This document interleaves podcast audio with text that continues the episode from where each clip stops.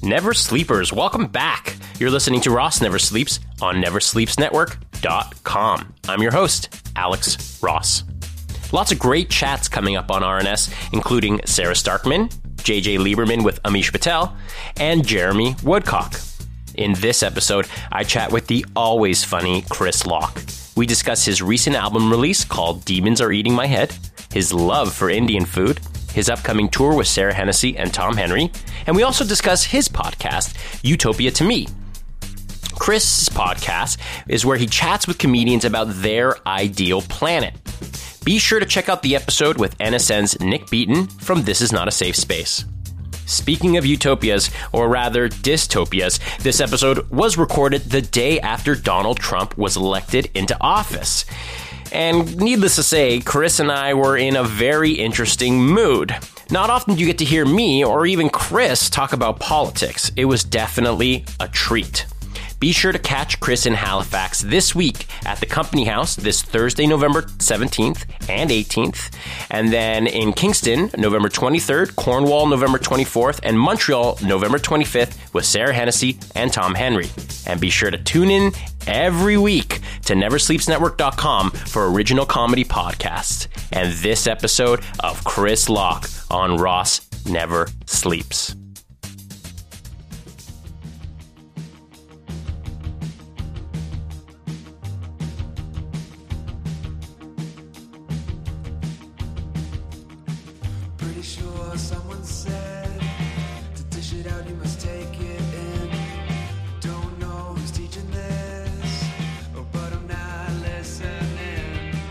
Baby wipes are just like, okay, Kevin Smith has like been a big like supporter of baby wipes for older men. Like, yeah. We just call them baby wipes, but they're good for all overall kind of hygiene in the washroom. Yeah.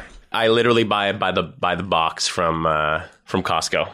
No, I get it now. I have a baby and I've used a baby wipe to wipe my face after a sandwich. Right. And it was great. And the trick is, if you really want to get a good clean on because you have a beard, let's say. Yeah, a nice, which I did at the time. Baby wipe under some hot water. Yeah. And then your face. It's like, am I in a spa? It's like your face is as clean as a baby's bottom. I mean, you would hope so. Can I drink this, or is it weird? You. No, that's for you. I don't trust it. Can you give me a sealed... No, I'm just joking. Let's talk about your young baby. How old is she now? 7.5 months. Holy smoke. So like growing like crazy. Yeah. And where is she like right now? Like in this planet? Sure. With my wife, Kathleen, they went to like a kids play zone. Okay, cool. Called Acorns and Apples or something like that. Oh, like a cool downtown. We're in High Park area, so that's actually in the Junction. Okay, great. Yeah. You're from Toronto. Mm-hmm. So what part did you grow up? Before you moved down. So down. Beaches till I was about 7, and then Etobicoke until I was about 19. Whoa, that's kind of like one half of the city to the other half of the city. When I grew up in Etobicoke, when I was growing up there, my real dad, because of a divorce, still lived in the Beaches. So I would traverse across the city a lot. Having to spend time with him. And in the Etobicoke area is like Royal York and Bloor-ish, Royal York and Dundas area. Having lived in all these different parts of the city, do you find that you're a West End guy? Do you miss the Beaches? Yeah, I really like the Beaches, but I think ultimately I'm a West End guy because now my wife and I live in High Park and it's really comfortable. And yeah, I don't know how I would live in Toronto anymore if we weren't so near the park. It's a real savior. What's, the highlights about High Park? You can go deep into the park and not see any of the city. Right. It's almost like city pollution. Yeah. And when you go into the park, you avoid the pollution of the city. Yeah, it's like calming. There's a giant pond. There's ducks everywhere. It's very nice. And there's a zoo with like yaks and stuff. Yeah, there's a petting zoo. Yeah. You're now a father. So did you ever think you'd be spending your days in High Park avoiding the city? Or did this kind of come about ever since you had a daughter? Well, before I even had a daughter... even though I'm from the city, I grew up going to a camp in Algonquin Park, and then we also had a cottage. So I have this weird desire to be like in the woods all the time. So you have to be in the city for business, of course, but otherwise I would love to live in a cave by myself with shredded old clothes and a giant beard. Yeah, you talk about that in your act a lot. Yeah. And, you know, your podcast, which we'll touch on, Utopia to Me, we kind of get an idea of, even though you don't necessarily answer your own utopia, you get little pieces out from every time you tell people that you don't talk about it. Yeah. You piece it all together. And even when you talk to Kathleen in an episode, you and your wife do, it's pretty apparent. You love the outdoors, ultimately. If you have similar desires in that way, yeah. So do you see yourself as an outdoorsy guy, though? Or are you an indoorsy guy that just appreciates the outdoors? I want to be more outdoorsy than I am, for sure. I think that's the problem with me, is that I'm not naturally the type of guy I want to be. So that's my frustration. And I think that's where a lot of my comedy comes from. Like, for example, on our honeymoon, we stayed in this cabin way up north, like north of Sundridge, that didn't have electricity or running water, just gas, lamps. And so we had this like wooden stove that we would use to stay warm at night. And my fires never stayed lit for more than 5 minutes, 2 minutes even. And Kathleen could build amazing fires that would burn all night. So I was like, damn it. Like, I couldn't. It made me realize, like, if I was stuck outdoors or whatever, being the guy I really want to be, I couldn't even keep a fire going. I'd lose my mind. Kathleen sounds like a Renaissance woman. She definitely is. Yeah, she can light fires and write books. Is she writing a book? No, but she's like, she writes for TV, right, and she does write short stories, which are incredible. I think she should write a book. Yeah. Do you ever write for TV as well? I have in little patches, mostly like not scripts, but like joke stuff. You know, I was a guest writer on Strombo for a week, which was pretty fun. Cool. And with Ali and Nobu. Were they there during that time? Nobu was, yeah. Great. Mm-hmm. That's a cool, just atmosphere to be in. Yeah, he rules. Oh yeah, Nobu totally rules. And Fraser Young was there, Eric Toth, who are brilliant writers. Love sign. Did you say Fraser Young? Fraser Young, yeah. Love Fraser. Yeah. Also, I don't know. Oh yes, I wrote like some sketches I did on like MTV and Much Music and stuff like that. And you actually act with Kathleen. You've been on a couple episodes, almost about 4 episodes on Mr. D, the same time that she was recently casted onto Mr. D. Well, I worked with Graham Chittenden on this MTV show called Showtown, and we work together a bit and have good chemistry, and luckily Graham knows that I'm really funny, so he was a writer on Mr. D for 2 seasons, and those were the 2 seasons that they got me in there to be her husband. That's amazing. And then this season, I don't think Graham was writing on the show, and I didn't get in there as her husband. Yeah, so I wonder if that's connected. I have no idea. Did you? But she kills it on the show. Oh, she's really amazing. Does. There's this one episode where she steals the song from her fellow colleague and owns it. And then, I don't know Kathleen personally. I don't know you very personally. We bumped into each other a few times. Yeah. But I feel like her acting is so on point. Like, it's so real. Like, you get it. Like, that kind of sarcasm or that kind of quick wit probably extends to her everyday life with you. In real life, she's pretty quiet. Oh, wow. She's mellow. I mean, we joke around and have big laughs for sure, but it's not like that 24/7. Like, I'm the big goof, and she's the thinker. How did you two meet? Well, we've been doing comedy together forever, since the early 2000s. So Laugh Sabbath is kind of where you met? Yeah, exactly. But before Laugh Sabbath even, we had these regular shows called, like, Righteous Wednesdays. And she started doing character stuff, I think, just before that. And Brian Barlow, who was my old sketch partner and really funny guy, had a monthly show called The Loner Show. And you guys did the Gerg. Yeah, we did the Gerg, right. And then he also, to switch it up, did The Loner Show, and that was like solo character-driven comedy. And so she started really... Because she was an actor first. Didn't know she's going to be a comedian, but she's obviously so damn funny. Yeah. Started doing these character pieces that like blew everyone away, and we were like, damn it, this is incredible. Like, we're stupid, you know? And so then she just started becoming a part of every show consistently all the time. And for years, we didn't have a romantic connection. Obviously, we were just good friends working together all the time and laughing, and we were in different relationships. And then, years ago, we found ourselves like single at the same time and just couldn't stop hanging out together, basically. Oh, how did you court her? We actually went to a friend's Emily Mover's album release party at the end of 2010. Yeah. I don't know. It was interesting. It was like a very romantic night and lots of also drinks. And lots of also drinks. Yeah. Did you get to share a trailer together when you were on Mr. D? No, actually. And in fact, it's funny that I even got a trailer because I had such a bit role. Like, I was just this weirdo that would just show up. I barely even had like a B-plot length of a... I think there was one episode where I have sort of a B-plot where I kept bothering Trudy at the office, but other than that, I wasn't really... I'd just show up in one scene and be like a weirdo. That's awesome, though. It's a great cast. You're amongst like local legends. Mark Little, Jonathan Torrens, Jerry D, of course, your wife... Darren Rose, yeah. Emma Hunter's on the show in the last few seasons, too. What's it like just hanging out? I got to do a scene with Suresh. What's it like hanging out with this crew? Well, everyone's just so lovely. And especially that they filmed in Halifax. It's just like a really down-to-earth, easygoing crew. You know, sometimes in Toronto, it can be a little high-strung on sets. Why do you think that is, though? Why do you think Halifax is a lot more easygoing, not just in lifestyle, but just kind of in the industry compared to Toronto? It's literally just because it's a smaller maritime town, I think. Literally, it's like, you know, Toronto's just like a buzzing beehive of business. Do you wish that you could almost be in Toronto and have everything that Toronto has to offer, but it acted like Halifax? Yeah. I wish I lived in the woods. No, but you know what? I gotta say, I did a few roles on this first season, but also now the second season of Baroness Von Sketch.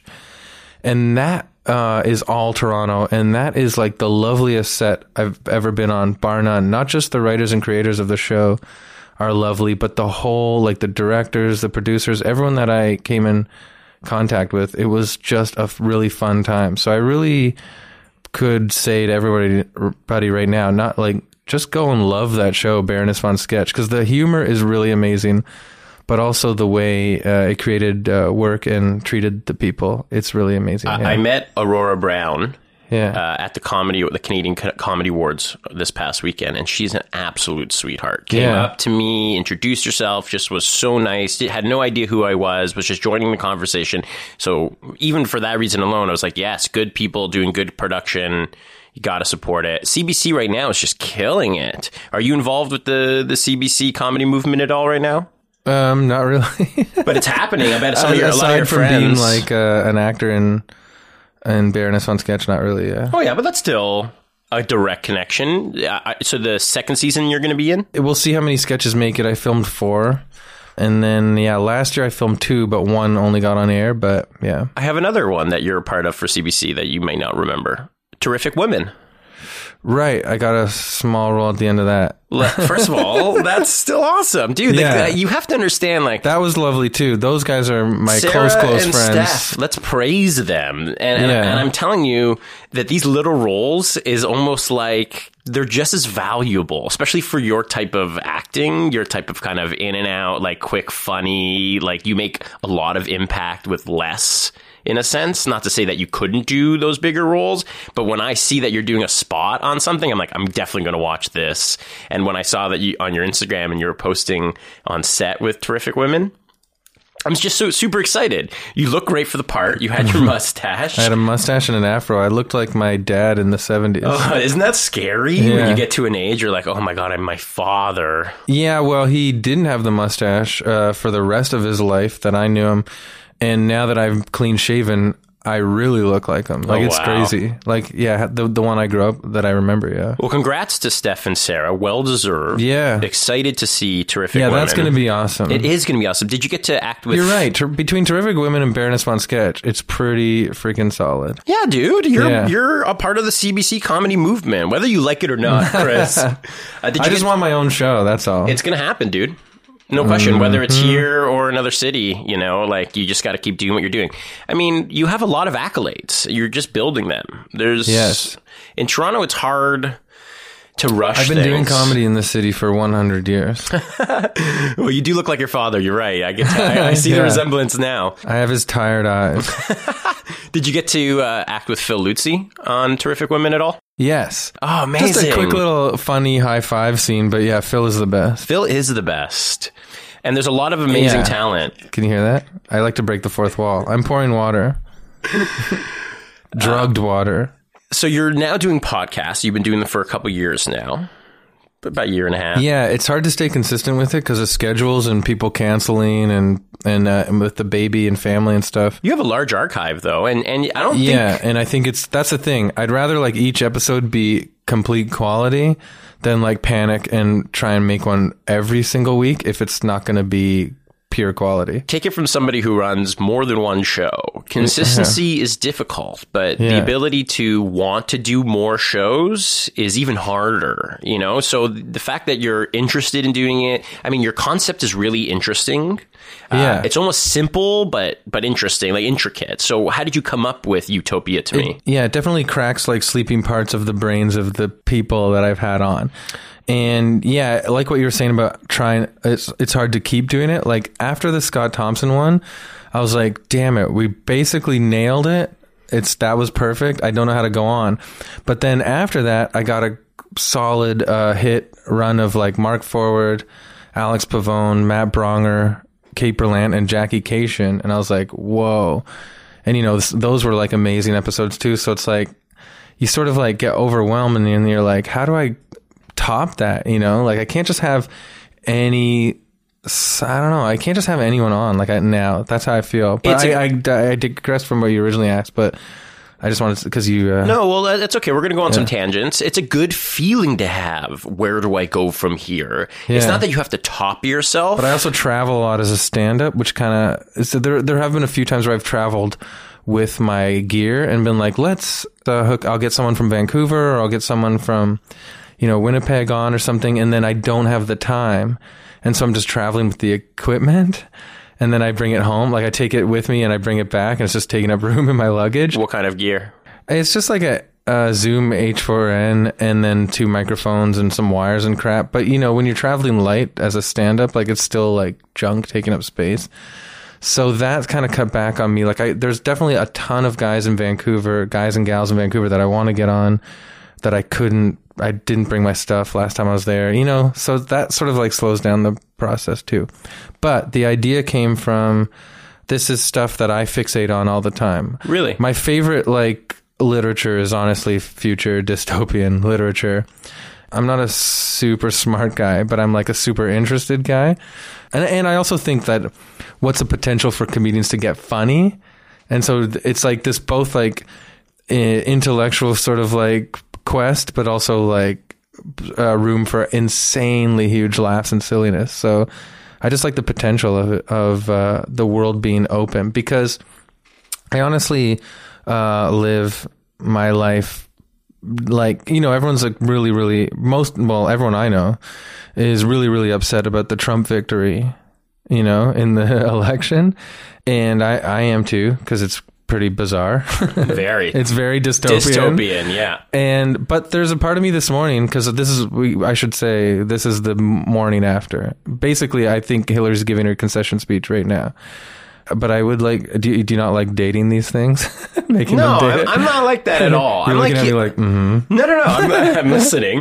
But I'm like you. I'm casual about this. I don't think this needs to have rules. You even joke in some of your episodes when there's like humming noises happening next door. You're like, people, we live next to other people. Yeah. We live in a world... And I used to stress about these things, and I don't anymore. Yeah. And I want to talk to you about that, because listening to yours has helped me realize, just fucking do it. Just don't worry. Well, that's my attitude about everything. Like even making shorts or doing like a headliner stand-up set. It's like, no, it's going to be a party. And if it gets wild, it gets wild. And you incorporate everything. That's why even when I do like radio shows, I break the fourth wall all the time, because it's like, nope, that's real in the moment. Who cares? But what I wanted to say was, with this insanely, seemingly dystopian Trump election now, I have to admit, I had a thought this morning. I was like, well, I never actually live in the world that I fully want. Anyway, it's like the world is not how I would want it to be. Or what you expect it to be, yeah. Even if Hillary wins, even... just the way the world is set up, it doesn't make sense to me. And I'm like a guy that like barely got through high school because I just like partied all the time and did my own thing and dropped out of after my first year of university. Like the whole world is a weird dystopia to me. Like, I've never been able to fit in, like, intellectually that way anyways. What kind of party or were you? Reasonably. What kind of party or were you in high school? Well, I just wanted to have fun. My favorite thing in high school was to skip class, smoke weed with my friends, and laugh to the max, like use our imaginations and think of and like parody stuff and satirize stuff. Is that where you kind of got this idea that you wanted to write, that you wanted to do comedy? Yes, like not, but it was weird. Like in weirdly enough, drama and English were my best marks, and I would like do really funny stuff, and of course it was like 100% what I wanted to do, 100% feeling good. But the way I was brought up and in the neighborhood I was brought up, it wasn't real. Like, you know, it wasn't like being like a lawyer or a doctor or a businessman or something. I thought I was being a screw up by pursuing those things. So it wasn't until after I dropped out of university in my first year, because I literally did nothing. I got a philosophy credit. What school? Dalhousie. Okay. Oh, you were in Halifax. Yeah. Yeah, I love Halifax. Shout out to Halifax. I'm there next week doing 2 stand-up shows at the Company House. Okay. Anyways. So when I came home, I was being a bum, and then I got kicked out of my house. Completely reasonable. If you go back in time, you'll see that I was a shit. And as I was kicked out of my house, that's when I started doing open mics out of nowhere. Out of nowhere? I don't even know why. I just gravitated towards them and was like, yeah, I'm not going back to university. Interesting. Well, and then I took like Second City courses and all that shit. How did you gravitate? Like, did you just walk by and been like, okay, I'm going to do this? I literally don't know. You know? Who were you with? My friend Colin. We went and checked out open mic because I wanted to. And we both signed up to do it. And then because the sign-up was long, it took about maybe 3 weeks for us to get on, or 4 weeks. Oh, okay. It took quite a while. And so in that month or so, we were both writing jokes like crazy, terrible, terrible jokes. And when the time came, Colin got nervous, and I did it, and then that's the difference. Did you get any laughs on your first go? Yes. Wow. But I also did some terrible things, too. Obviously. Do you have any... Like, I yelled too loud in the mic. It hurt everyone's ears. Sure. I dropped down on the ground and no one could see me. Like, it's so stupid. Stuff you don't realize until you're doing it often enough to understand. Yeah. I had no idea about mic control or how to, stand on stage. Nothing. Yeah. Do you remember any of those jokes? Yeah. I just basically did a physical joke where I said that the Jenga commercial song made me want to breakdance, and so I imitated the Jenga song like it was a breakdance song, and then started breakdancing to it. I can't remember much else. Yeah, that's the one I remember the most, probably because it got the biggest laughs. This was all in Dalhousie. This is all in Halifax. No, this was in Toronto. After I had been kicked out of my house, and after I basically decided to drop out. Yeah. So you're living on the streets? I was living on my friend Colin's couch. And my parents are lovely people. They're always supremely supportive. We're just like polar opposites. So that at that time, they didn't understand me. And I will admit I was being a shit, you know. You're at the age. I was a stoner drinking. Like, I had this romantic vision. Like, I wanted to be like Henry Miller or something. You know what I mean? Like, I wanted to go to Paris and just be a bum and write amazing, weird stuff. Are you still into the 420 arts these days? No, I can't handle it. It makes you paranoid? Yeah. In fact, how much I smoked, I basically stopped around 21 years of age because all it would do is give me anxiety. But you do like a few bevies. Yeah. Yeah, no, I can still partake in either. Okay. For sure. It's just like gentlemanly styles. Absolutely. I think when you get older, you realize, you know, you're not built like a teenager anymore, and a lot will affect you, even more paranoia than you ever thought you'd experience, and a little goes a long way. Yeah. I had like 5 drinks close together in Winnipeg recently, about 2 weeks ago, and my body was a write-off for 12 hours. Exactly. And I had 2 shows that night. So I was just eating bananas, chicken, drinking tons of water, being like, we got to do this. And the shows were amazing and sweaty, but I couldn't believe, well, granted, like the drinks were like gin and whiskey. Oh, you're mixing it up. And some beer. Yeah, I get sweaty too when I drink too much. Maybe like 5 or 6 drinks, yeah. But back in the day, that was nothing, you know. But it's sometimes, you know, what I like about your podcast, you will sometimes have snacks with your guests. You'll sometimes have a few drinks with your guests. It's so casual and comfortable. And that's why when I listen to it, I learn from it because... You know, doing this, you worry about the littlest things. You're always like, oh, was this good? Or like you have an hour or 2 hour long interview and then you leave. You're like, that was shit. That was terrible. And then you listen to it and you're like, oh, no, it wasn't that bad. Yeah. Or somebody else listens to it and it's like, shut up. Like, it's good. Yeah. Do you ever like give them to Kathleen and be like, can you listen to this before I post it? I basically never listen to them. Oh, wow. Yeah. Except, you know, I skim them as I sort of edit to you know, put it together. The intro and the outro basically is all I attach to it. Like Drew Smith's amazing guitar track is always there at the beginning and end. Very so I just have to fill it in. Yeah. Sometimes someone will request something to be edited and that's when I sort of skim through. Sure.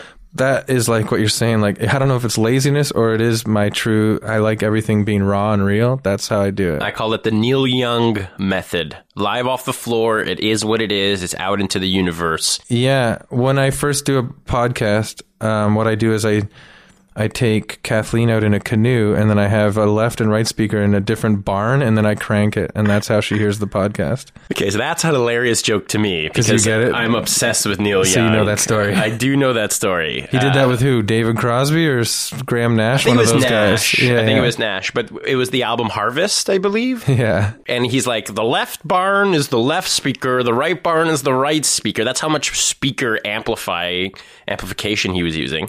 And then they go out in the middle of the canoe on their... Because he owned a ranch, right? Like the song Old Man is about... Can you be totally self-righteous if you're that indulgent with 2 barns? I mean, I feel like Neil Young just creates these rules as he goes. Like, I mean, I don't know if he thinks he's self-righteous or understands self-righteousness in himself, right? You know what I mean? Like, he just kind of lives. That's why he's one of my idols. He just kind of goes. Mm-hmm. There's no, like, thinking about it. Do you like stuff that he's made from the past, like, 20 years or so? Sure. I mean, 20 years, yes. Like stuff from the 90s, let's say. 30 years now, almost. The good stuff from the 90s is over 30, isn't it? Oh, no, 25. 20. I'm stupid. Never mind. 25, yeah. Like, I love Mirrorball with Pearl Jam. I think that stuff, like, Fucking Up, like, is a great tune. And I think it's, like, a generational song about being a young guy learning from your mistakes, but when you're not actually learning from your mistakes, you know? Yeah. So recently, Neil Young, a couple years ago, played Way Home, that kind of famous Bonnaroo-style music festival that came to Ontario. Yeah, my sister goes to that all the time. Oh, yeah, great. Yeah. A younger sister. Yeah. Amazing. And he's with a new band called Promise of the Real. And as a Neil Young, like, obsessor, I was like, oh, this is like this generation's Pearl Jam. This is going to be amazing. And actually, one of the Promise of the Real members is Willie Nelson's, like, son. Okay. So they are now touring with Neil, and they did Fucking Up as the final song, and I peed myself. Like, I was just so ecstatic. I, like, in my head, my brain's like an archivist when it comes to Neil Young stuff. So the fact that they just finally played that song, I was just like a release. It was almost like euphoric. Wow. So, yeah, I'm a huge Neil Young fan. Thank you for that reference. We can talk. Actually, that's where the network name comes from. Never Sleeps Network is from Rust Never Sleeps. Yeah. And my show name, which you're on right now, is called Ross Never Sleeps, which is my last name. I didn't put it together. I know. It's not meant to be, like, in your face, but when you hear it, you're like, that makes sense. I never sleep. I know. That's one of my questions, too. I'm starting to ask more and more of my guests. Yeah, but I have clunky sleeps. Are you up all night? Like, do you find yourself up until 4 a.m.? I stay up late, and then my baby, Amy, my daughter, wakes up, you know, different times in the morning needing stuff. So, yeah, I'm not getting the long sleeps that I would like, but it's also my fault, too, for going to bed still late at night. And I also think that I'm just full of anxiety. So I'm always, like, waking up being like, ugh. Yeah. Do you ever try to meditate or? No, I should. Kind of like sometimes exercise will help. Kate Berlant actually told me about this amazing app for the phone that I have to do, and I thanked her graciously. Like, I love it. It's called Headspace. I'm looking at it right now. Okay. and it's still staring at me on my phone, and this was August that she recommended it, and I still haven't tried it. I don't know what my problem is. I always feel like meditating, yeah, but I got things to do. I know, but like if you're up in the middle of the night, it's not a perfect time to maybe meditate, right? Think of it. I just think as somebody who also struggles with sleeping, yeah, you know, sometimes... Ross never sleeps. Yeah. Yes. You know, like I need to start using those hours a little bit more productively. Not to say that I'm not working or I'm not doing anything. I'm not just like sitting in a chair watching TV, even though those nights do happen. Yeah. I feel like yoga and meditation is something I need to explore a little bit more, get a little bit more limber, just a little, you know, it's just, I feel like as we get older. I want to do yoga big time. Yeah, yeah. I have a belly and I'm not really like a belly guy. Even though I joke about food, I'm not as food insane as I joke about. It's just because my guilt conscience fixates on when I do eat bad food, but I've got this belly and I can't effing, I don't understand why, because I'm exercising anyways. Cut out alcohol. 0. Only drink water. What about the odd Guinness or the odd glass of white wine? Sure. Odd, you know, but at the same time. That's basically how I drink now. So then what do you think? I think it's from the old days. I think it's from literally at least 3 beers a night, pizza, and I think it's just stuck there, and I sort of chip away at it. But, you know, and I do indulge myself every now and then. Sure, who doesn't? Yeah, like I don't just eat greens and like tuna salads or like tuna mixed with greens, you know what I mean? Like, well, you joke about how Kathleen is like a super healthy person. She eats salads, she runs. Yeah, you would think, you know, maybe she gets one of those skinny Cadbury Fruit and Nut chocolate bars and it lasts for 2 weeks. Isn't that weird? I'm like, get out of here. Get out of here. Get out of here now. Yeah, I don't understand. Well, I almost said hell, but I would never want to even jokingly tell my wife to go to hell. Yeah, I don't understand how people can open up something that's got a complete wrapper in it and then put it in the fridge. Yeah. You know, when you're like a quarter of the way through. And then I'm looking at it like, I'll eat all that. No problem. Yeah, no question. Give it to me. I'm the same way. If I see something, it's gone. I can't, you have to hide things. I can't have things in the house. You know, I need to eat super healthy in the house because the second I'm out of the house, I'm like, pizza slice for $2, you know, count me in. Yeah. Yeah. I get cravings and I can't deny the cravings. Well, we all know your biggest craving. I've been thinking about it because I have friends that, well, anyways, did you see what Chris Siddiqui put on my Facebook wall the other day? No. It's a video of an Indian roti being made. And I was literally like, everybody was commenting on it, and I'm like, anyone, let's make a time, let's go. What's your obsession with Indian food?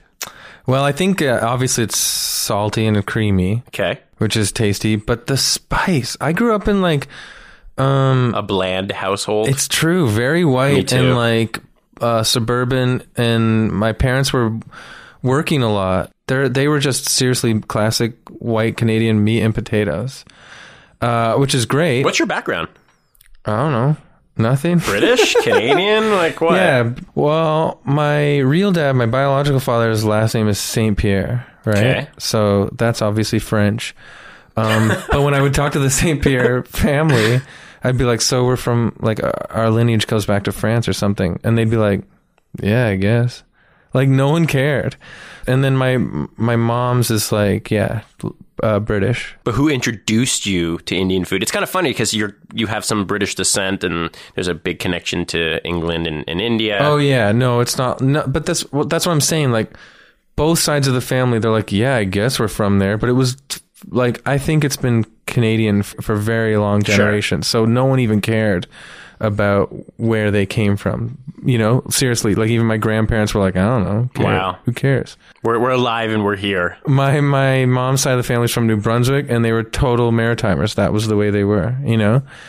And that's just like French fries over there. Yeah. That's their diet. French fries and seafood. Yeah.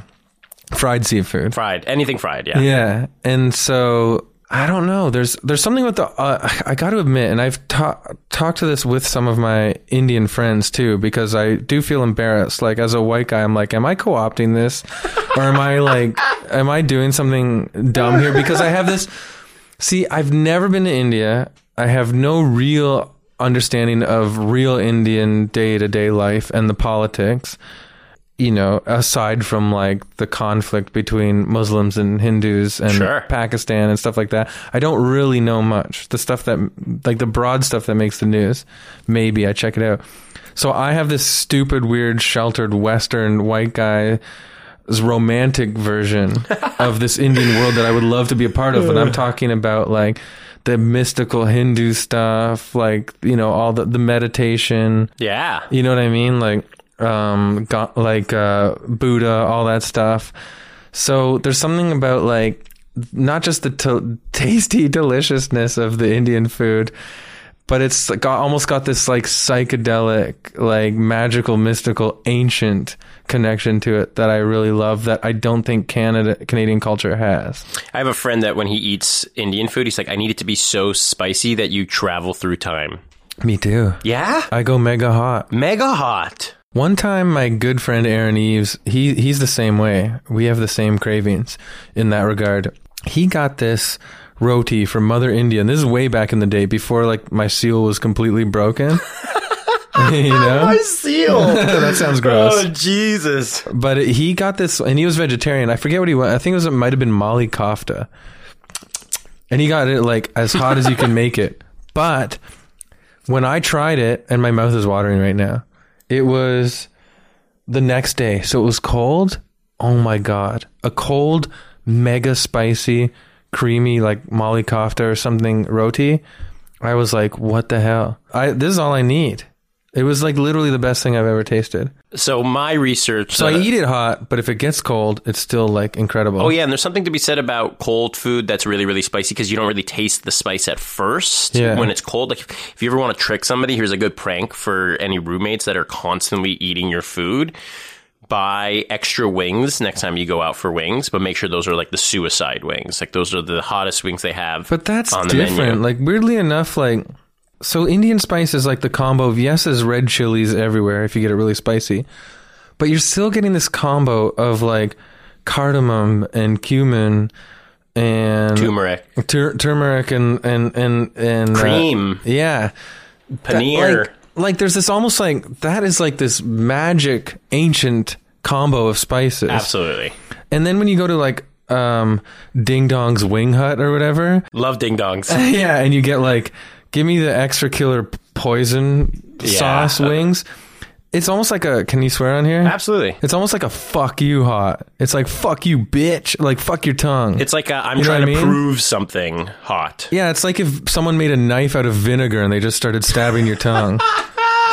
Well, the trick is you take that's those... that's not a fun hot to me. And I can...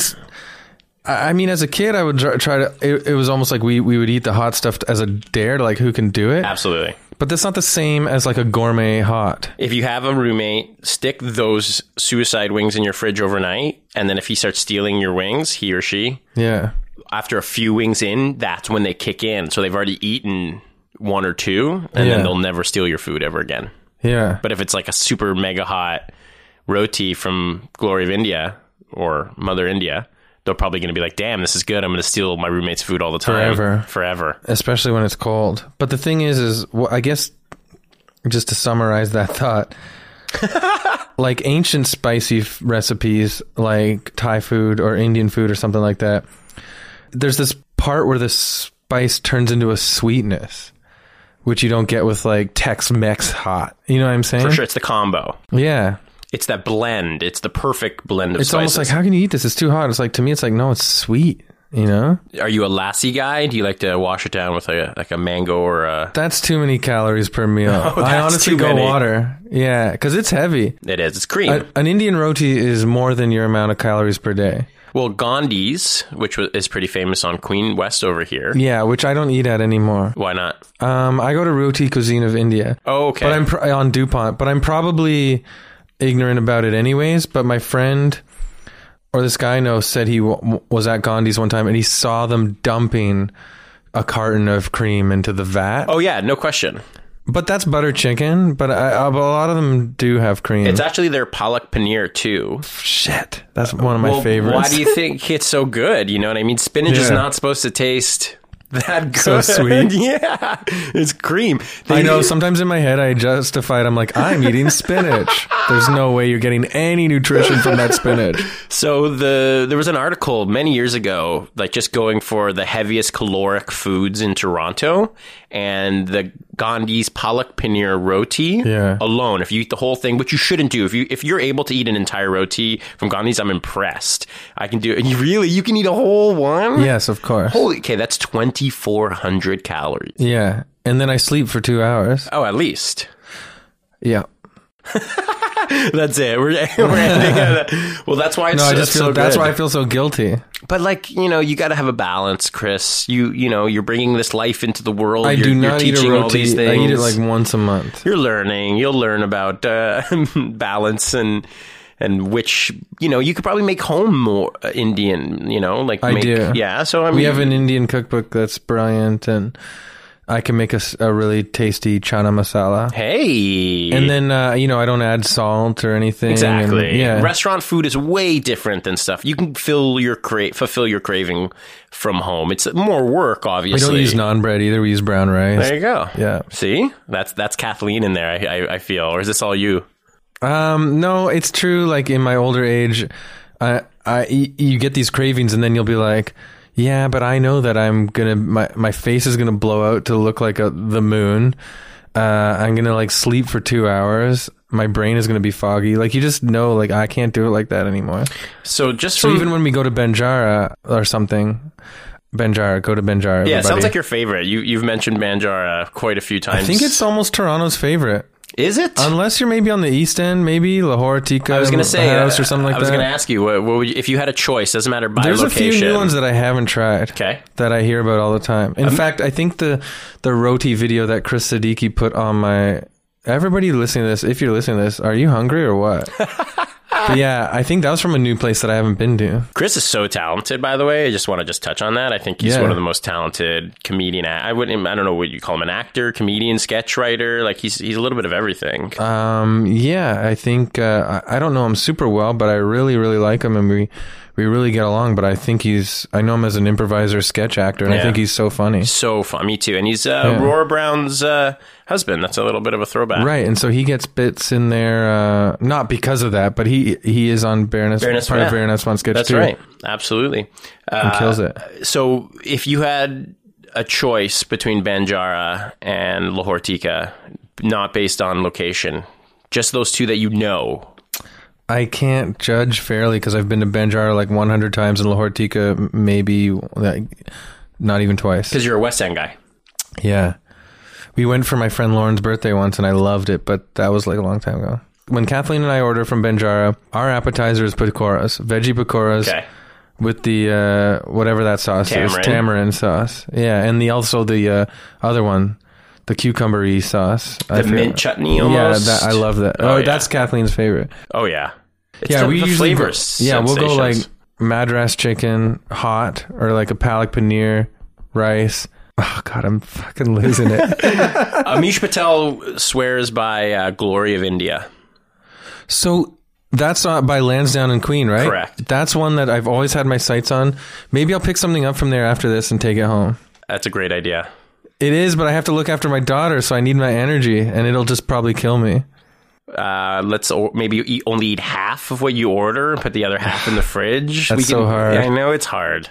But yeah, maybe I'll do that. So did you say Amish Patel? Yeah. Okay, cool. I'll check it out. Yeah, you're like Amish, Indian. She probably has the right idea where the good Indian food is in this city. Yeah. That's what I like about your podcast, though, because food always comes into play. You're always talking about... It's so important to each individual. Like, and if you're talking about your utopian world, I mean, give me a break. You got to have exactly what you like. I've rarely had a guest on that's like, I don't know, whatever. Yeah. Everyone knows what foods satisfy them to the max, you know? Well, I really like your episodes with Nathan Fielder. Awesome. You do one of my favorite ones is the one you do with Sarah Hennessy. She's absolutely hilarious. Yeah. Just there's this one point in the episode where you guys are just like choking up. You guys are laughing so hard at each other. That's such a long time ago. I want to remember what it was. She was talking about the Hot Dog Planet, where there's ballroom dances all the time. Yeah. I also really like your episode with Nick Beaton. Nick does a show on this network called This Is Not a Safe Space. And I want to do that. You want to do his show? I love how opinionated Nick is. He's amazing. Yeah. So brilliant. He says stuff that would, like, offend people at first, but then he justifies it because he's like insightful. He is so smart. So like my point is, like, if you get offended by things that Nick said, you don't have the patience to listen to an argument anyways. You know what I mean? That's what I really like about him. All his thoughts are well put together. Yeah. He's not arguing. He's not raising his voice. Stand-up's like that too. Exactly. It keeps, like, his bits keep building and building. Is there like a topic you'd want to cover with him?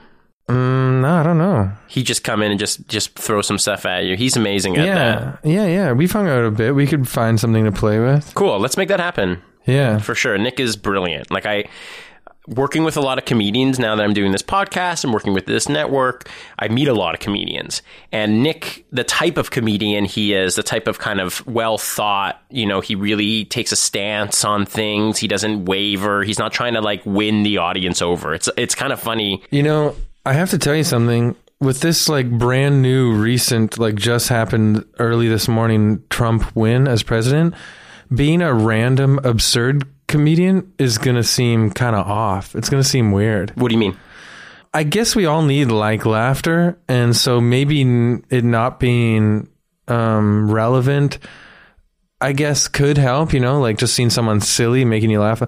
But it seems like real artists now and intelligent people that with compassion for everybody, if you're an artist, like, you should almost, like, be relevant now in your stand-up and or comedy, and you should sort of attack what just happened in the States. Sure. And when I was watching the election last night, I was actually following all my favorite comedians' Twitter feeds, you know, just because I want their commentary. And Nick is always so funny. Yeah, he was so going ballistic. Yeah, he was really funny last night. So check him out, and our show, This Is Not a Safe Space, on the Never Sleeps Network, is amazing. He just did a great episode with Dom Pere. Yeah. His first episode. Who's also an outspoken, opinionated person. So the two of them together, incredible. They went on for hours. And his first episode is actually with Kenny Robinson, and they talk about Black Lives Movement in Toronto. Wow. Isn't that incredible? Yeah, I should check it out. So were you a podcast fan before doing your own? Not really, to be honest. Like, I Radio Lab, feeling, Radio Lab, and of course WTFs with people that I really wanted to hear. Well, yeah, and a few like You Made It Weirds, but You Made It Weird. Yeah, but just because, like, Pete Holmes, I love Pete Holmes, but he is also, like, good friends with a bunch of comedians that I love, so I got to hear, like, you know, good combos. So it was in and out. I'm not one of those, like at the gym or something or walking, like, I need music, you know, and when I'm working, I need music. I'm a real music guy. Yeah. What kind of music do you listen to at the gym? Everything. But for the most part, it needs to be like fast, punky rock and roll. Punky. Yeah. Are you an old punk? I was in a punk band in high school. No way. But it was just stupid. It was like literally like we played like maybe 3 shows downtown. Isn't that what punk bands are for? Yeah. I was just getting like letting off some steam. And even I should have known, because even on stage, when we did play, like, seriously, we played 4 shows and one was at our high school. I was always trying to be funny. Like, in a punky way, like a snotty way, but I was like, I wanted to make people laugh in between songs and stuff. Like Fat Mike or something. Yeah, exactly. Actually, it was more like I really wanted to be, and he's insane, Warren, the guitarist from The Vandals. Oh, wow. Who I found out, I think, are like Republicans now, so now I'm disappointed. Oh, wow. Because I didn't get that as a kid, but now it makes sense. Like, all these, like, punk band, like hardcore punk bands that I liked as a kid, they all had really strict, almost conservative politics. Yeah, and it's also kind of determined by where they were raised or what state they're in, you know? Like, it's amazing when you see the election yesterday, you're like, everybody on the East Coast, because we're all on the East Coast, we're like, Florida, come on, Florida. Like, whose side are you really on? And then when we all realize that Florida voted for Trump, we're like, Florida, we used to like you. Yeah.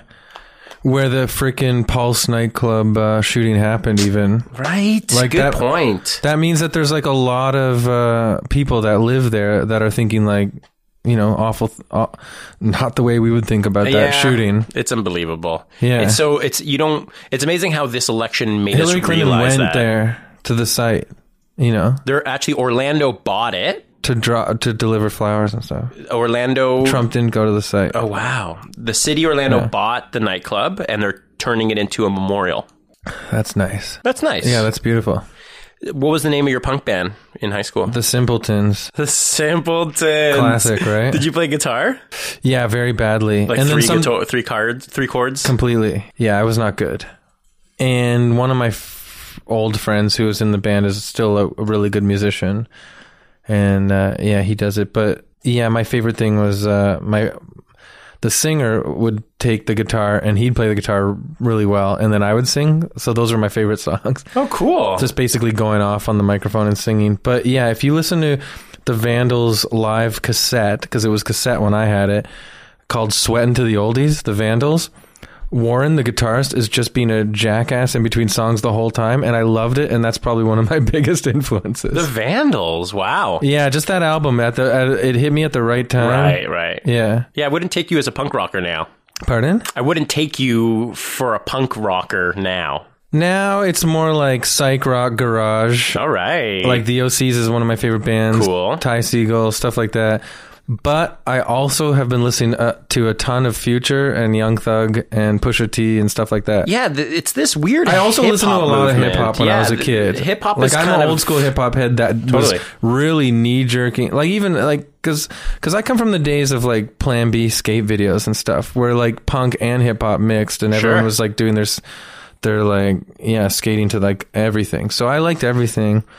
But the punk band really meant something to me for a bit because it was like just a way for like, I didn't want to start being a rapper in high school, you know? Yeah. Like a white kid yelling was like way easier. And then, so then I had a real knee-jerk reaction to rap for I was one of those old school heads that was like, this is all garbage now. It's ignorant crap. And now I'm like, oh my God, like, no, like some of this stuff is like, they're geniuses, you know? Like, it's not easy to make hip-hop good, like what Future's doing, especially today, especially is like, it seems so like simple and about nothing, but it's like super urban slang poetic. Like, oh my God, the song March Madness, everyone go listen to March Madness. Yeah, I also really like Frank Ocean. Yeah, I haven't listened to him yet. You know, some of the Kanye's catalog I really, really, really like My Dark Twisted Fantasy and The Graduation. Was that his best album? I really like that album because it wasn't... It, for someone who's not like a gangster rap, hardcore rap guy, I needed a little bit of dance music, a little bit of stuff that I wasn't, you know, really into or didn't understand. And he kind of mixed it all really well together. To be honest, I had a very, very bad knee-jerk reaction to Kanye for so long because I'm like, we grew up in this like sort of like white, polite, suburban thing. It's like, what happened to modesty? And maybe even like the Trump election has something to do with all this like... who gives a shit, braggadocio, egocentric, taking over everything. But it took me until, like, seriously, all the real awful violence, like, against the black community and all, and exposure of that, like, in the news, like, about 3 years ago when it's first started, you know, 2 or 3 years ago, that I started realizing, like, paying more attention to the real message between being a black person and being proud to just blatantly... shit on everything and say all that, and then it started like I retroactively understood it all. Like, whereas before I was like, come on guys, be polite and modest. You know, like, why would I think that because of my background? So I don't get it. I didn't get it for so long. True, you've become more evolved, and I now I kind of get the way that it's like a huge fuck you to the establishment. The establishment, which is like more punk than anything else. It's funny, even Trump stole or was using Neil Young's music at the beginning of, you remember that? And the Stones didn't want him using their music too. There's a bunch of people. He used it last night. The Stones song, you can't always get what you want. Even though they asked, Isn't that the most like surreal song to walk off your you know, you're thanking everybody for voting you in as president, and then you can't always get what you want by the Stones is playing. Yeah. Like, who chose that music? He's like, burning Hillary. Oh, you think he's burnt? That's just like a straight burn. I saw a quote from him. It was like on the news, like from like 98 or something. He was saying like, if I ran for president, and this is like 98, in the 90s, I'm pretty sure. If I ran for president, I would go Republican because they're so dumb. They eat up everything. He literally said that in his lifetime. And then he fucking did it like 20 years later. It's kind of scary. You can't always get what you want is literally like a pompous, rich bitch burning all of us. Seriously. It's only been day one, and I think we're so afraid of... Well, it's not even he's not inaugurated yet. But yeah. Do you think Ted Nugent will play... It's not even a full day. Do you think Ted Nugent will play his inauguration ceremony? I don't know. Him and Kid Rock? I don't know what's going to happen. It was really weird last night watching CNN like totally change their tune when his lead was just obviously... Right. Then they were like, well, he was the outsider and he what he did with the polls is unprecedented. They're trying to put this spin on it because they don't want to fucking die. Yeah, Trump is going to be able to... I literally think of the French Revolution. Yeah. Like, you know? And I know it's hyperbole because I'm a comedian, but... all those like free speakers in the French Revolution were like, that's what I think of now, being dragged out of their bathtubs and like have their heads cut off. I have no idea how he's going to implement half the things he said. It's not. The hyperbole is funny to me but there's no way that the world would go like that. I don't think so in this modern time. But well, you said you're a fan of WTF, Mark Maron's podcast. He had Obama on. Yeah, I listened to that one. Oh, I haven't listened to a lot. No, for sure. I'm the same way with Mark Maron. He's got he's got quite a vast catalog. Do you think Trump would ever do WTF? No, I don't think he would do anything remotely connected to savvy art. It's so true, because it's like, I would think that would expose him for who he actually... It's not like he isn't already doing that, because it's very clear that even when the idiot clown Jimmy Fallon like rubbed his hair, which probably is what won him the election, you could see Trump's face like just wanting to explode, but that's the most he could placate the masses as like a, you know, in a fun way. You actually think that helped his image, being with Jimmy Fallon? Probably. Why wouldn't it? Well, sure. I just think it's the Tonight Show. Everyone's watching. Jimmy never like took him to task for anything. He's got a black band there. You know what I mean? As his band, he's got like all kinds of guests on his show all the time. Muslims, Hispanic people. And here he has, you know, anyways, you get it. But do you like Jimmy Fallon? Do you like late night shows? No. Yeah, you didn't sound like you liked him very much. I like the old school, like late night shows, like Letterman and like Conan and Carson and stuff, where they're like really clever jokesmiths, and some of their jokes are poignant, and they're real comedians. Like Jimmy's like made the Tonight Show like camp games. Like when I was like 12 years old and I went to camp, you would do the games that he does on his show. Sure. You know? Icebreakers. Yeah. It's like, what are we doing here? It's really like a dumbing down, simpleton sort of aspect of TV, you know? And it's so weird how he's even made Jay Leno look better.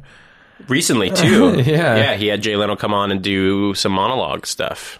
Mm-hmm. Yeah, it's interesting. So it's a different tone. Exactly, it's a different tone, and that's fine. You know, it's his bag, but you know, I don't really like respond to that. But you know, maybe I'm an older comedian, older generation, so I don't know. Yeah, no, I'm the same way. I'm not into Hollywood for Hollywood's sake. Yeah, me neither. So when I hate all that shit. Yeah, when you see all these people being phony, or, you know, you can understand sometimes this person's being real, but on average, you're getting a lot of people who are playing of like this kind of idea of who we think they are, or some sort of Kardashian, or some sort of person that really doesn't matter day to day. Like, you know, we're talking about some big news events that are happening, but at the same time... No, yeah, it's like, it's weird, because if you want to talk about like conspiracy theories, it really does feel like this...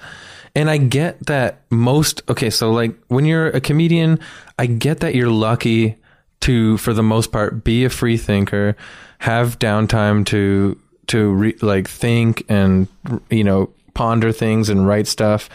And artists in general get to sort of live that life. But I also get that a lot of people in Canada and America work 9 to 5 or longer in grinding jobs just to make ends meet, pay the mortgage, raise the kids.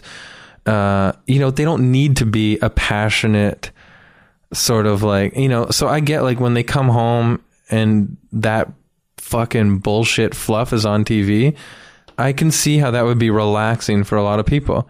It's silly. You erase the day, you go to sleep, and then you do your day again. But that's what's important to you is this insanely grinding job, blue collar office, whatever. Yeah. When you think about America, it's 300 million people. It totally makes sense. So you have to run a society, and society has to stay together. So how do you do that? And I think the people that lead a society have different theories. And, it's funny because we're coming back to Utopia to Me. Well, in a lot of ways, right? It's so obvious that since I've been aware of U.S. politics, and I am not a political guy.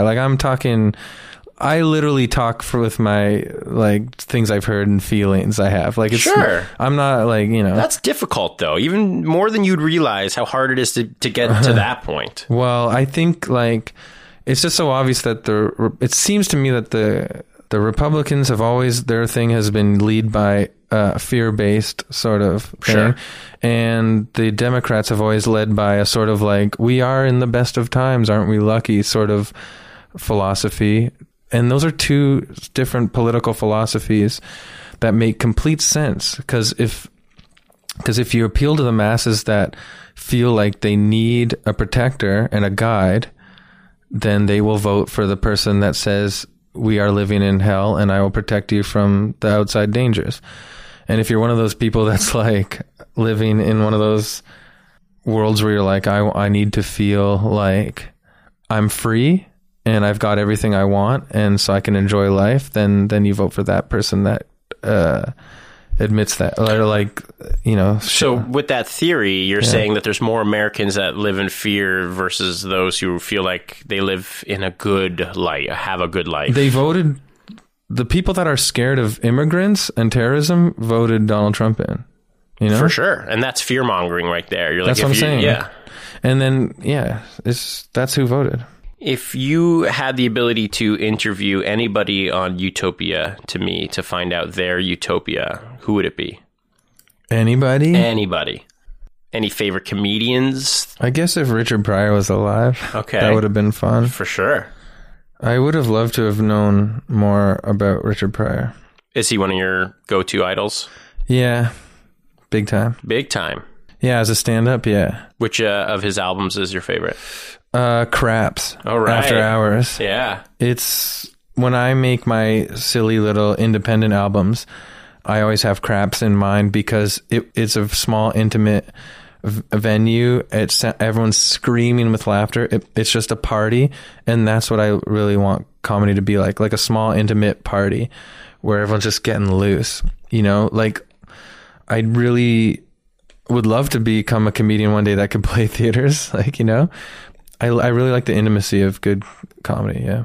I mean, there's something to be said. And then the one after that, that N-word's crazy. I don't know. Oh yeah. Those two albums together are just magic to me. And when I need to reset and I'm feeling disenchanted with comedy, I will go back and listen to those. But there's something to be said about how Richard Pryor did these album recordings in front of large audiences and they seem intimate. Yeah, because of his style. That's right. So there's no saying that you can't do that. Well, when he did what is it, Here and Now? That one seemed a little disconnected a bit and people yelling stuff at him, but that was the time, that was the culture. There's so much going on then. That was his last one, 80 or something, 80s. Yeah, 80. It was, look at Raw or Delirious. People are just screaming at these people in the 80s. They thought it was cool, Apollo, but those specials and all that stuff. Terrible. Oh, you're not a fan? No. Are you? I like Delirious, sure. I mean, I even like Raw. I mean, what's wrong with that? Do you remember how Delirious starts? I mean, how racist and like he can be homophobic. He can, sure. But yeah. I mean, like when I first got into it, I just saw it as a comedy album, you know, freedom of speech. Like I'm not saying I agree with him or I think what he's saying is right or wrong. How he presents ideas in his own originality makes it funny. I think when I watch those specials now, it's obvious that Eddie Murphy was such a gifted, talented comedic actor. So, you know, so was Richard Pryor. So when I watch Richard Pryor's bits, he's saying such heavy stuff about not just black politics, which it is a lot of amazing stuff about black politics at that time, which I find inspiring, but also so much heavy stuff about just his life, right? So then when you watch Eddie Murphy, he's saying all these, like he's being just as explicit and like uncut or whatever, but he's almost like just setting up pieces for him to like dance. A very Hollywood approach to comedy. So like when he's like, you get no ice cream because you're on welfare, it almost turns into like a dance bit. And you're like, yeah, but this is like, he's obviously just needs to perform. Yeah, Eddie's more of a cartoon character. Yeah. And Richard Pryor's a writer. Yeah. You know what I mean? Like, even when you see him in movies, like, Hear No Evil, See No Evil. Yeah. Or See No Evil, Hear No Evil. I never get that order right. You know, you can tell he's kind of awkward in his acting. He's not, he's a writer. He's a comedian. He's put into these roles, to like offset the amazing Gene Wilder. Like, who better to play off Gene Wilder than Richard Pryor? But at the same time, Richard Pryor's like, I'm not an actor. Like, you can just see, like, I'm here because how else am I going to make my comedic career go the next level? You had to do movies. Yeah. But you could tell he's kind of awkward, where Eddie Murphy's like, look at me, look at me, look at me. I'm a cartoon character. Watch me do all these great movies. But I'm also the biggest thing on SNL. I'm the biggest comedian right now. But those two things played hand in hand. Richard Pryor didn't really have that. Yeah. I'm just saying. But then also Eddie Murphy just became like this weird shill for Disney. Well, that's just it. I mean, that's Hollywood for you. Yeah. You know, Richard Pryor could never do that in a million years. Yeah. You know, even if they had the same kind of explicit humor, you would almost think that Richard Pryor was a little bit more explicit, just because Eddie Murphy was involved with so many different Hollywood things, or he was doing more movies. You know, Richard Pryor kind of did his own thing because he could. I think Eddie Murphy also probably realized he could probably make a lot of money if he just sucked the teat of Hollywood. And he did, and then ended up being one of the richest comedians of our lifetime. At the same time, I don't think Eddie Murphy has really offended anybody recently. I mean, like the stuff he did in the 80s and then now, like you can tell that he's a different person. He's more evolved. Even these people have learned from their mistakes. You know, Eddie was like a huge deal with SNL 40. Like it was like I don't think if let's say Bill Cosby were to come out and be a part of SNL 40, not that there's a direct connection. I'm just saying like we're very into kind of making sure that the people that destroy their image from previous, you know, good Samaritan, good family person, we are able to just remove them from society. Bill Cosby's completely gone. You know, Eddie Murphy, who's been, you know, wavering with homophobia, with that kind of comedy for many years. And, you know, issues with, you know, a lot of children and his baby mamas and all these issues, we still kind of feel like Eddie Murphy comes from a much better place. So we praise him. And because the Hollywood gives you this extra life, you're kind of safer in the Hollywood realm. Richard Pryor could never have existed in there. Yeah. So Richard Pryor would... Which is still kind of... It's to me, that's cool. Absolutely. Like, that's how I would, you know, like, Hollywood is... fucking gross. Well, yeah, Jimmy Fallon is Hollywood incarnate, you know what I mean? Like, then we don't like that. I'm a Conan guy. I've always been a Conan guy. He's anti-establishment. I've always been anti-establishment. And that's what I think, too. Richard Pryor, anti-establishment. Eddie Murphy, not anti-establishment. Exactly. Same, yeah, we have the same taste. We have similar tastes for sure. Yeah, absolutely. No, I mean, you're one of my favorite comedians in Toronto. I really liked Demons Are Eating My Head. Oh, the World Is Embarrassing went to #1 on iTunes comedy charts in Canada. Like, you're following in the footsteps. I'm not trying to compare you to Richard Pryor, but you have to make these albums to make a name for yourself. Whether you're anti-establishment or you're part of, the scene, quote unquote, you are doing all the right things, Chris. And I want to talk about that. Okay. I want to talk about your latest album. No, thank you, because being from Toronto, we have a smaller pocket of comedians where if you were to go to Hollywood, if you were to go to LA, there's so many different kind of styles in there. It doesn't make them any better. I just feel like when you have the amazing talent and the comedy boom that's happening in Toronto, such as yourself, I hope a lot more people, which is why we have you here today, why we have this network, we're trying to prove that this is a big deal for Toronto, and we don't need LA as much as we think we do. We don't need New York as much as we think we do, because the scene here is just as good, if not better, with some of the best comedians on a national scale and an international scale. Yeah, that's totally true. Right? You would totally agree with that, no question. Yeah. So, Demons Are Eating My Head. You recorded at the Ossington. Seems like the Ossington's your, go-to spot. Yeah. Why the Ossington? What are some of your favorite spots to perform in other than the Ossington? The Ossington, because it's, it's old stone walls, which weirdly is an attraction for me. When it's full, there's about 70 or a bit more people in there. And that's really full. And like I was saying earlier about the Richard Pryor albums, the intimacy, the connection with those people is just mega. You can't really get that from a giant theater. It's sort of like sometimes I think my favorite performances as a stand-up are the same as I think of ancient times where someone's just really regaling everyone with an incredible story in front of the fire. That's what I want really good comedy shows to be. When people would pass on mythology to a group of people sitting by the fire, and that's all they had, the fire and the stars. I like the primitiveness of stand-up. You don't really even need a microphone. And in fact, Sean Hogan's really great show at the Cloak and Dagger called The Hangover Cure. We stand outside under the sky and tell our jokes to people sitting around drinking beers with no microphone. That sounds awesome. And it destroys. They're some of the best shows in the city. What are some other intimate venues in the city? Of course, the comedy cabaret space is always amazing. Comedy bar, cabaret space. My favorite show that I saw you at the most intimate show that I think is in Toronto is at the Garage Show. Oh, yeah. That's amazing, too. Yeah, that's the same sort of vibe as Hangover Cure show, but they give you a mic there, or Helder gives you a mic there. But that's one of my faves too. Yeah, Dan Gallia, Helder Brum also have been on this show. Do you remember this one time you were there? And the guy knocked on the door? I don't know if the guy knocked on the door. Oh. It was a couple years ago. It was a little bit of a hazy night, so I'm not sure if you'll remember. You literally got up there and you barely didn't even say anything. You were just kind of there, kind of gauging the audience, and the eruption of laughter that continued forever. You were just like, how do I respond? I haven't really done anything. What do I say next? I haven't really said anything. And they kept laughing, and they were on every last word of your comedy that night. That was probably the best show I've seen you ever perform. Do you kind of remember that night? I think that's when I came up with the joke about how awkward it is being on the toilet when someone knocks on the other side of the door, because that happened at Helder's.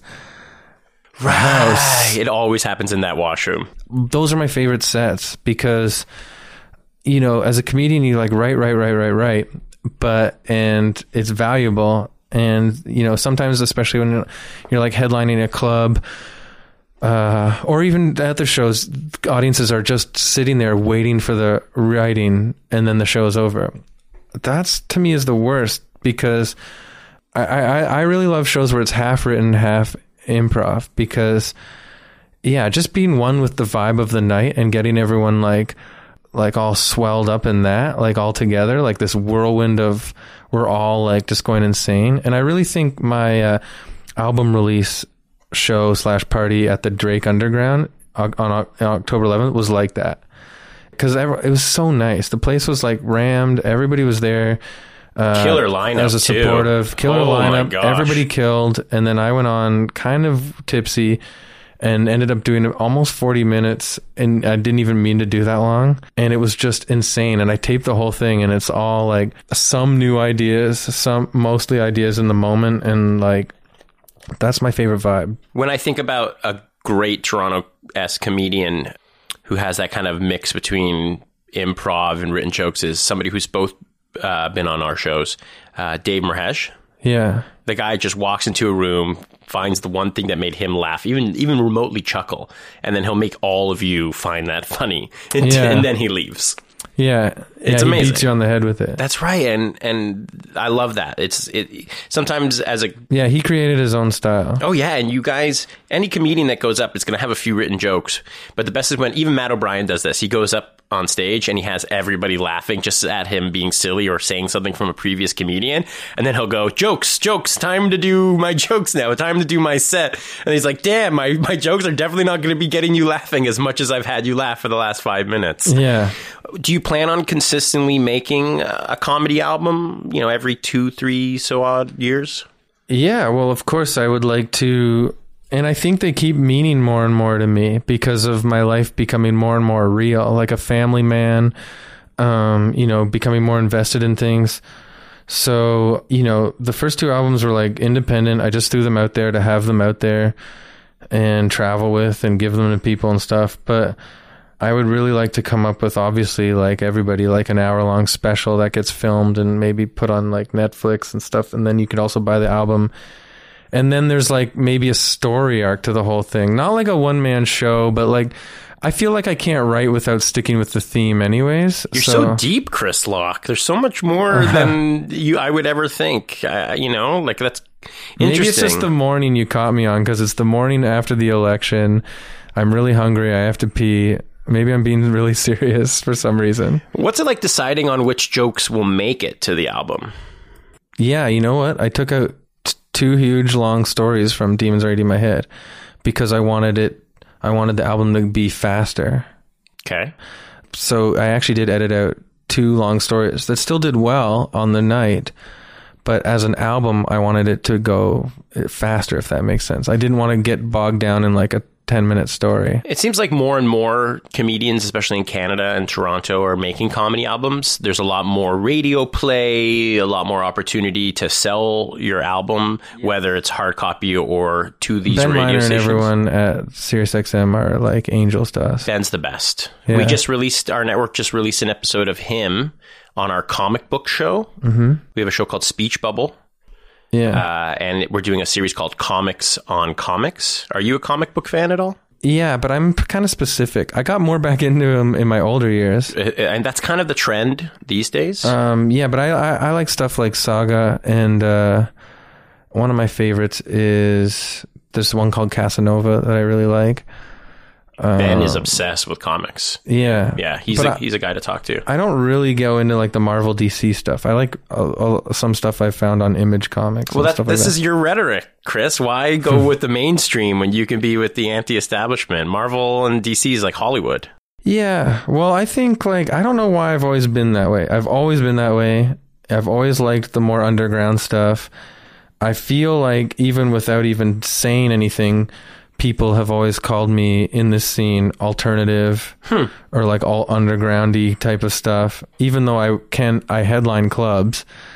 I don't know what happened. I think it is because the smaller independent stuff takes more risks creatively and intellectually. I don't know. I'm sick of all this fucking label. I'm sick of like pandering to the plebes bullshit. I think people like should work hard to be the best they can be. It's hard enough to do that. Do you know what I'm saying? Absolutely. I'm so sick of this like broad fucking art bullshit. You know, pandering to the fucking people that don't challenge themselves and just want to be placated and complacent. I fucking hate that. How do you challenge yourself? How do you do something different every album? Like, what's your advice for comedians thinking about producing an album? Well, look, I wasn't talking about my stand-up there. I was talking about arts and culture in general. Sure, but I mean, my stand-up, I want everybody to laugh. Like, I want to find ways to make everybody laugh, but I still want you to come into my world. You know what I mean?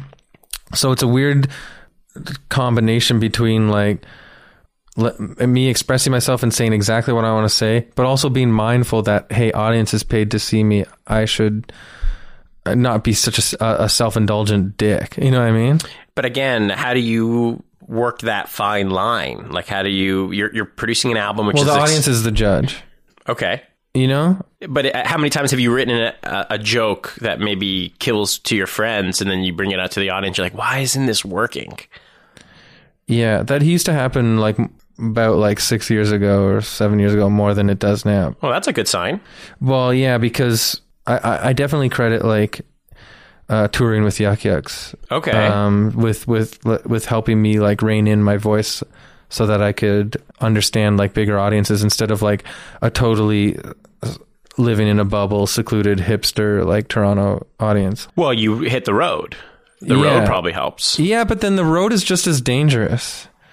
Because the road, sometimes you find yourself like in these small rural areas, compromising your set forever and ever for people that aren't as comedy savvy or aren't as like, you know, city like intellectual. They like, they're the people that are like working all the time. They just want to laugh. They want to see Jimmy Fallon or whatever. You know, they want to see like their funniest friend say the stuff that he says.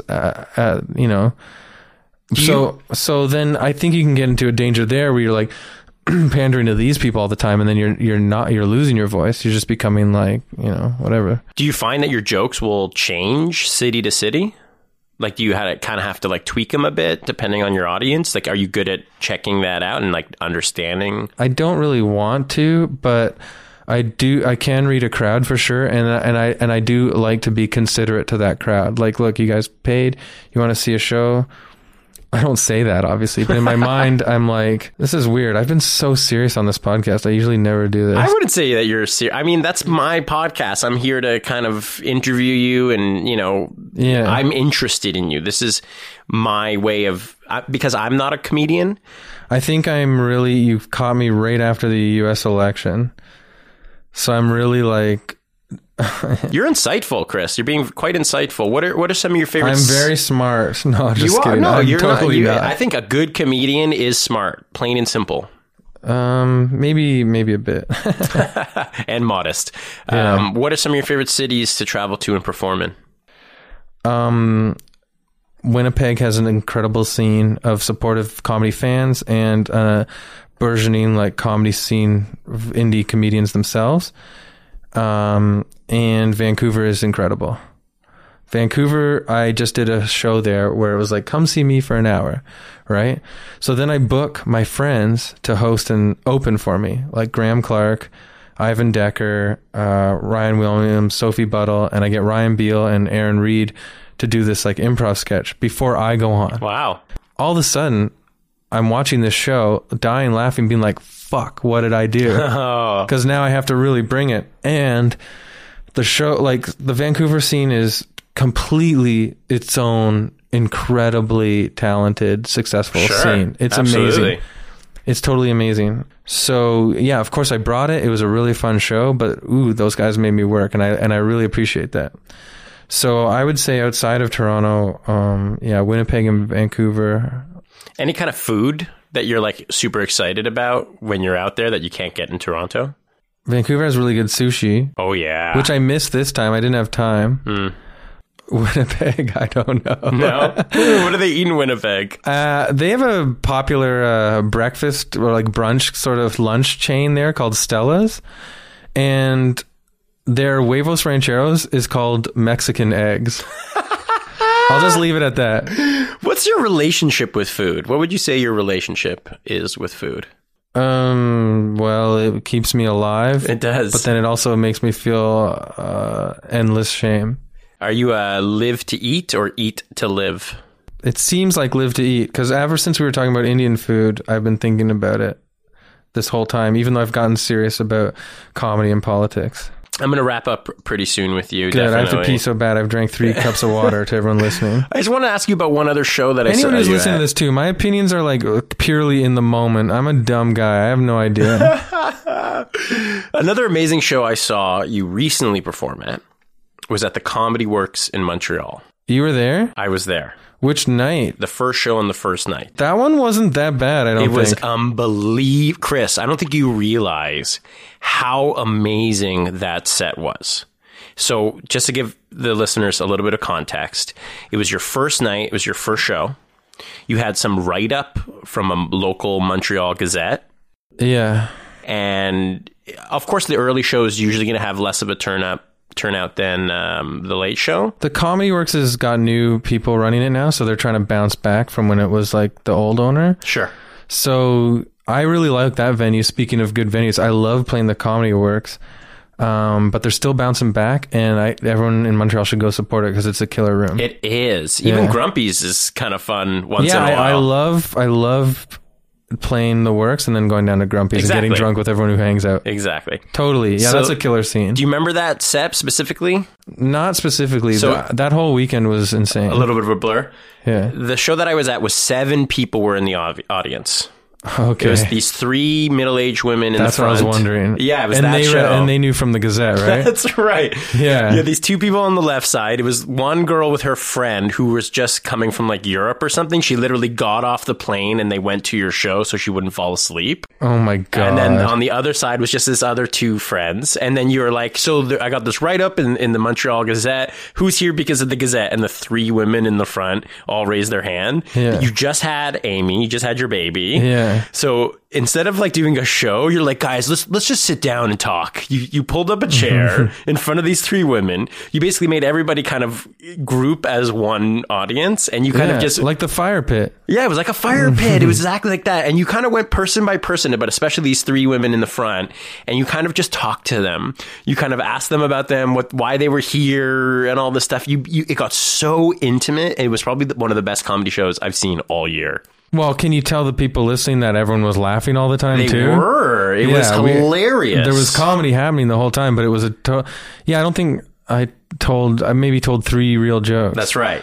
But, a few of the shows at that weekend were like that, where it was like, okay, I'm not doing a set. I'm dropping everything I was going to do, and I have to play this room because it was wild weekend or whatever. But even after the show, everybody lined up to talk to you, to shake your hand, to thank you. Those women were so appreciative. Yeah, they were really nice. They were so amazing. They were even thanking all the other comics. They were thanking audience. Like, I was in the back. I was just hanging out with Jeremy Dobsky and those guys.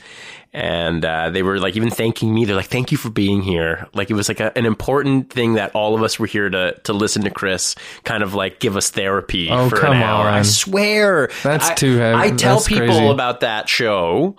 That's why this is the main reason why I wanted you here.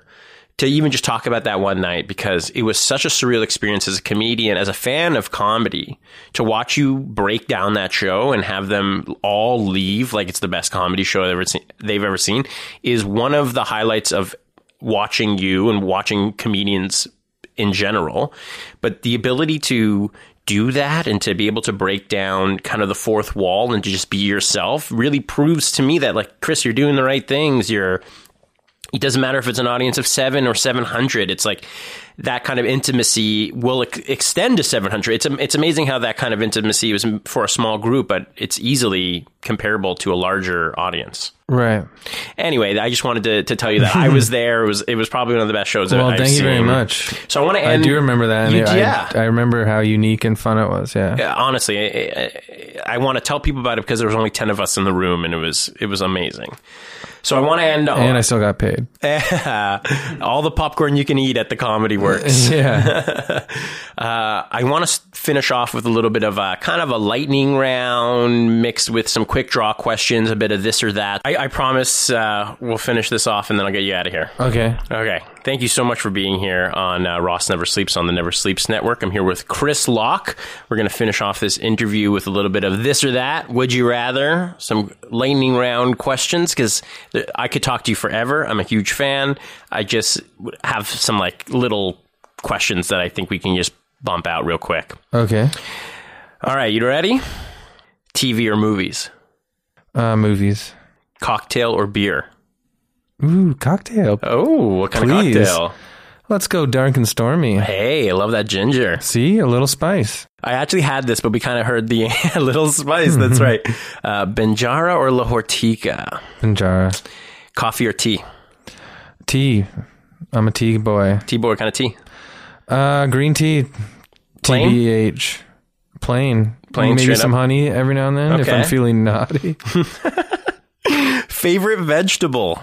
Jeez, I thought of carrot instantly, but it might be cucumber. Okay. Favorite fast food? It depends on how you cut them. Favorite fast food? Like a good greasy cheeseburger. Probably like a Burger's Priest or a Big Smoke burger. All right. Ooh. Good stuff. Or if you call like, you know, I also do like food court Chinese food. Okay. You know?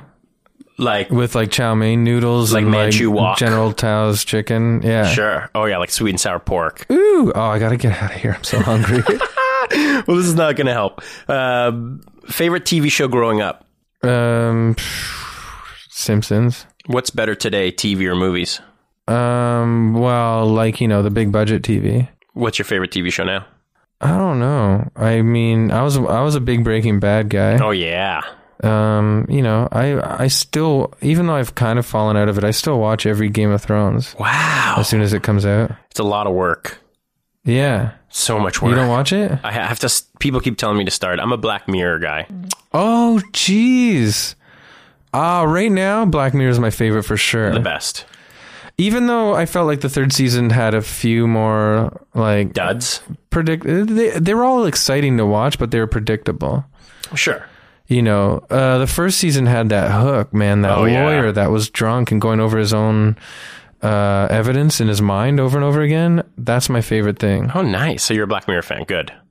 Yeah. Yeah. I really like, and that's the thing. Like some of it's funny. Like Charlie Brooker is amazing. Incredible. And yeah, I think like, yeah, I'm influenced by him and like Chris Morris and guys like that. I know you have cats, but if you had to choose dogs or cats? Well, right now it's cats because you know what, man? Dogs stink sometimes and they lick you all the time. Like that pisses me off. Like maybe, you know, cats get hair everywhere. It's fine, but they also chill and do their own thing. Sure. Like dogs always need your attention and they lick your shit. You're all about the less maintenance. Yeah. But what is it like having a baby now? Well, because dog people are, and I love both. I love all creatures, man. I love animals and trees more than I love humans. You know what I mean? Mm-hmm. So I would gladly have a dog, no problem, but you're just making me choose. But the thing is dog owners shit on cat owners so much, but that's the one angle I would take to defend cat owners is like, yeah, but you get to chill with this pet. Like it'll go and do its thing. You go do your thing. With a dog, it's like, man, I have a friend who has a dog. They got him right before they had two daughters. Whoa. So now it's the neediest dog in the world. So you're raising two kids. One's two, one's 1 year old. And a dog is jumping on you, scratching you all the time for attention too. Like, get out of here. I'm always kind of afraid of young kids with dogs. I don't get it. That's the thing. It's licking their face. Scratching them by accident. My mom's dog almost walked all over our baby when it was on the carpet.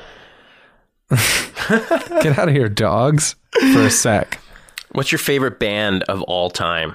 I'm such a music freak that... Who comes to mind? The OCs comes to mind right away. Wow. Yeah, a lot of people don't know how mega their history is. I mean, they've been around since the early 2000s, and they've changed in all these different forms. And that guy, the leader, John Dwyer, is a huge influence on me. Just his work ethic and how much he wants his audiences to freak out live. Chris, I'm learning so much about you. You're a deep dude. Yeah. Yes, you are. I know you don't. You maybe think of yourself otherwise. I don't know if it's a comedian thing, but there's layers, bud. Favorite physical activity or form of exercise? Running. I know I'm out of shape, and when I say that, people laugh sometimes. But I actually run, and I really like running. I still have that's what I'm saying. I have this belly. I don't get it. But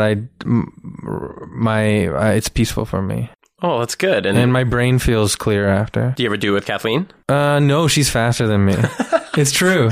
For sure. I go at a chill pace, and she's a little, like, sprightly thing that just bounces away. A little bit of OCs in the ears, running around the streets of High Park. Well, when I first got into running, and then I got out of it, but for 1 year in 2008, I was running all the time, and John Dwyer from the OCs has this more insane band back in the day, not anymore, called the Coach Whips, and it's really fast, sharp, trebly, like, 2 minute long punk songs that are just insane, and I would listen to that on my... I'd hold a Discman and run with that down by the lake, and that got me going. But okay. Yeah, now I listen to like Beethoven or something. Hey, yeah, it's all pretty nice running through High Park with Beethoven playing. I bet.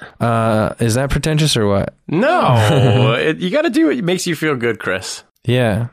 Thank you so much for coming onto the show. Thanks for having me, and anybody listening. These are just it's the morning of the election. Trump won. Me and my wife woke up in a pretty down place because of that. This is mellow. All my opinions change all the time. Don't listen to me. Just have fun. I'm sorry I called rural people in America plebes or something. Well, I love everybody. I wish we were all just in love with each other and not hating certain people. Plug your socials, because that's definitely the best place to get a more positive Chris Locke on a daily basis. Yeah, on Twitter, I'm @ChrisLockFun, and I'm kind of busy on that. Instagram @ChrisLockFun. I have a Facebook fan page, and I have a Facebook profile. And my friend Noah is helping me build a real website soon, so hopefully that'll be up. Also, I'm in Halifax, November, I think it's 17, 18, or 18, 19, I forget.